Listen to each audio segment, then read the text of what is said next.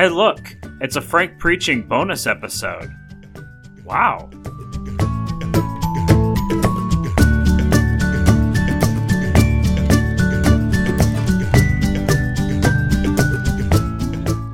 Yeah, it's a bonus episode. Mm, Before the next bonus episode, I'll think about that intro sticker just a little bit longer.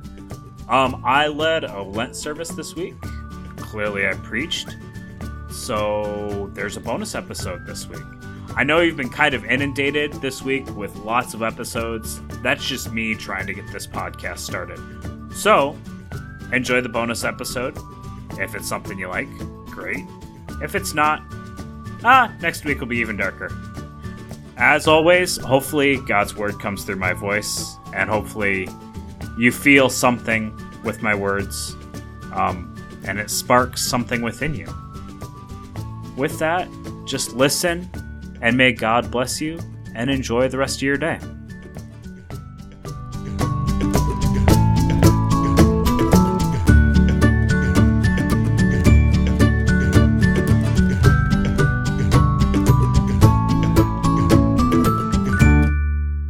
A reading from John chapter 19, verses 16 through 18. Finally, Pilate handed him over to them to be crucified. So the soldiers took charge of Jesus. Carrying his own cross, he went out to the place of the skull, which in Aramaic is called Golgotha. Here they crucified him, and with two others, one on each side, and Jesus in the middle. The first week that I preached, my object was the whip. And a whip is an object designed purely for violence, purely for pain. And I thought about the cross, because my, my object this week is the nails and the cross, and I thought about this a lot. And I thought about how the cross is brutal. But what it's made up of is oddly normal, oddly common. I'm going to pull out something out of my pocket. You see this? Does anyone know what you go to and ask for at the store when you want to buy one of these? Because I didn't. Well, but there's another name to it. I didn't, there's more to that name. It's not just a spike, it's called a common spike. And that struck me. It, a common spike. We have this common spike and we have this common wood. These things that are common, these things that are normal. My basement is full of wood, my work area full of nails and screws. This is common. And I thought about how different that kind of is than the rest of the objects. Because the whip, it's probably made of less, less violent things, but at the end of the day, it's kind of indistinguishable. It's just violence. And then the crown of thorns. Well, why did the roses evolve to have thorns so they wouldn't be picked? Or the bramble bushes, or wherever they got the thorn so they would survive. And the basin and the pitcher that was there specifically to wash, wash away something. The, then the robe that we'll talk about next week the purple robe, the royal robe, something special, maybe worn out. There's a million reasons why they might have had that purple robe, but it was something special at one time. And then we have this common wood and this common spike. When I went to the store to buy these, because I didn't have anything anywhere close to this big, when I went to the store to buy these, I could buy eight of them for $3.39. A little bit morbid, but I could buy two sets for crucifixion for $3.39 and this wood. Obviously, this piece of wood isn't big enough to crucify someone with, but a little bit bigger dimensions, and it's part of what you could use. It's just something from my basement, something I hadn't found a use for yet. just common, everyday things that were turned into what I would argue is the most brutal punishment, the most brutal execution that we as humans have ever devised. Now, two weeks, three weeks ago, I said that the whip was the most violent object in the story, and I will stand by that. It is the most violent, but it's not the most brutal. It's not the most brutal, and the cross is brutal, one, for the pain that it causes, but also you nail the person up there and then you just leave them there. There's no more to it. You nail them up there and you leave them there. There's a separation. You commit that one sin and then you separate it. Instead of being the whipping and the whipping and the whipping, you just nail it up there and it's done. It doesn't stop being brutal for the man that's been hung up there. But you get to separate yourself from that death. You caused it, but it's not there. You started the process, but you didn't finish it. But what I think is even more brutal about the cross, every step that I went in this, it became more brutal to me. What I think is even more brutal is the fact that this was commonplace. This was normal. This was how the Romans did things. There's this piece of artwork, I don't even know the name, but you can see the man, and Jesus is up on the cross, and there's a man, and he's nailing the nail in, and on his lips, he's whistling. This is just another job for him whistling a tune, passing the time away. He was just doing another job. Now, I don't necessarily think that that's the mentality that the executioners had. I hope not. But this was a very common thing. And then this, this king of the Jews that they were executing, they executed him with two other men. And to everyone else, it wasn't a big deal. It's just three executions that day. It was so common. The most painful and torturous method of execution that we as humans have created, and it had become common. And that is so horrifying that brutality of that degree can be something you just accept as normal. Try as I might, I couldn't rationalize that. But that's where they were at. That was the way that Rome, the Romans did things. And as I thought about that, I then went to the point that that brutality was necessary. We needed Jesus to be subjected to this brutality for our sins. We needed this. But as I wrote that down, as I wrote that little note to myself, I thought, this isn't some giant revelation that I'm revealing to you.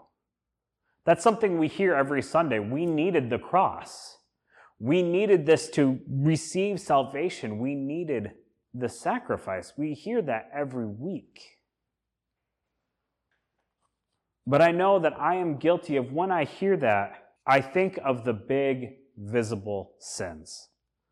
I think of those things that look bad. I think of the lifestyle sins, and I think a lot of people do too.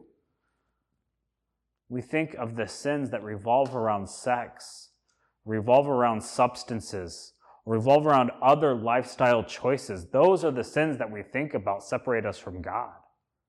And those are the sins that people get angry when we normalize them. Those are the sins that you talk about seeing on TV. Those are the sins you talk about seeing at the mall.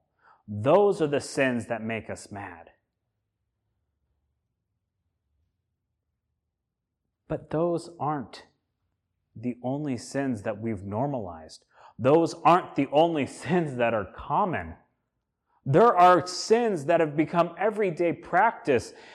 There are sins that have become doctrines of churches. We have normalized a lot of sins. We have normalized and made judgment commonplace. We've taken this thing that only God is capable of doing and we've put it upon our shoulders and deputized ourselves judge, juror, and in some radical cases, executioner. We have normalized judgment, and we have normalized the withholding of love. I'm going to tell a small confession. We were in Kansas City for Nora's brother's wedding, and brother-in-law Law and I were walking uh, just downtown Kansas City, and this man came up to me, and he's like, "Do you have any money?" And I didn't have a lot of cash, and I needed the cash that I had, most of the cash that I had on me, but I was able to give him a little bit, and so I gave him a little bit. And then he asked me for more. And I couldn't afford to give him more. He was very persistent about it. And so we got into the car and we were driving away and we saw this man and he was standing outside this very nice looking Japanese steakhouse contemplating going in. And we made we made our jokes and we laughed and I felt silly. And then I felt guilty. The man may not have needed the help. The man may have just swindled me. But it is not my right to withhold love that I can give.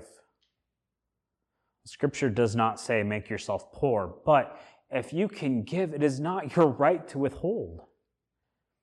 What do you say when you see someone homeless? Oh, I hope they don't use it on drugs or alcohol when you give them money. That's not our place. It is not our place to withhold love. And we have become so proud of who we are as Christians that we think we have the right to do these things. Not only have we normalized these sins, we've justified them.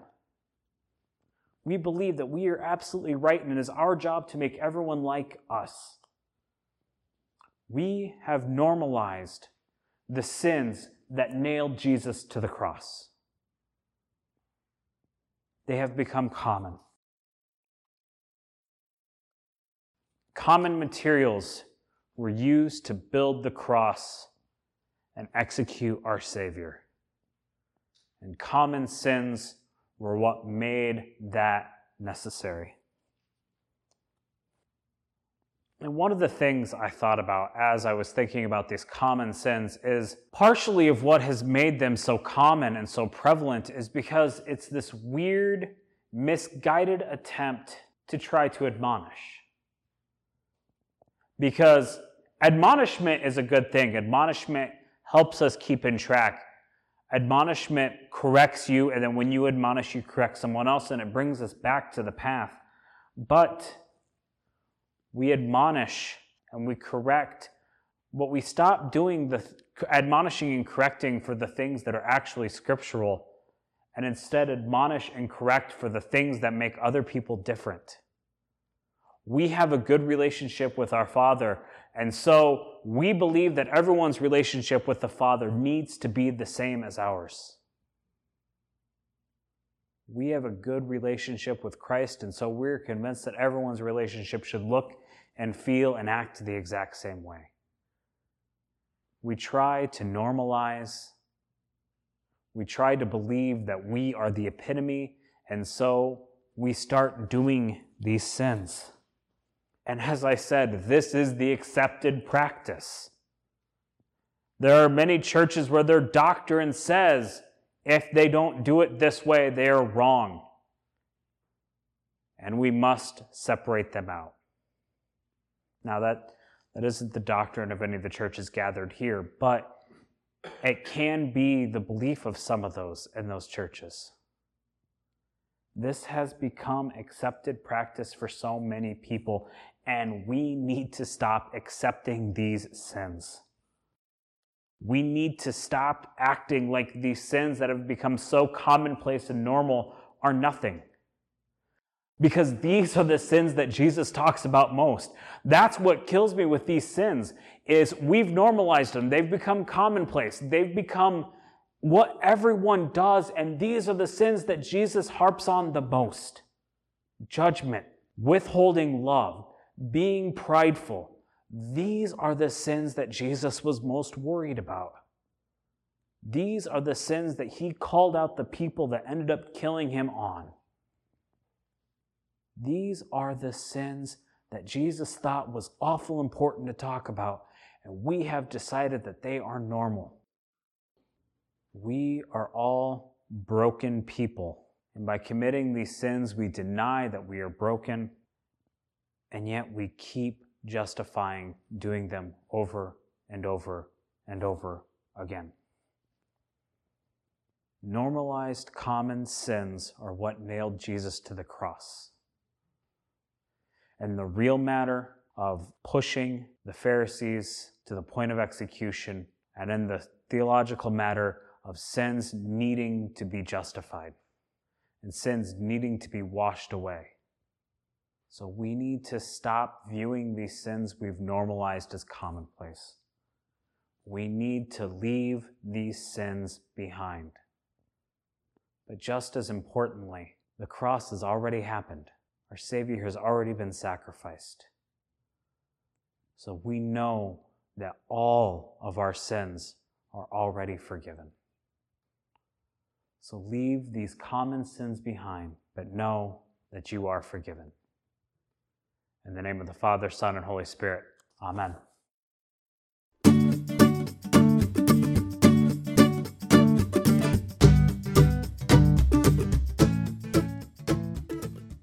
Bonuses are fun. I don't know if this is a fun sermon, but it's fun to have more material to put into this. So, again, just subscribe if you want to subscribe. I'm on iTunes. I got approved. Um, there's an RSS feed. The website is jesusbeer.wordpress.com or Frank Preaching on SoundCloud. I don't know the address yet. Um, Twitter, Jesus Beer Blog. You can find me almost anywhere. I'm actually easier to find than I ever have been in my life. So, if this is something you enjoy, please subscribe, please listen, please encourage your friends to listen. Because I need to know if this is something to keep doing. As always, God bless, enjoy your day, and enjoy the pretty music that I have with us. Um, yeah, God bless.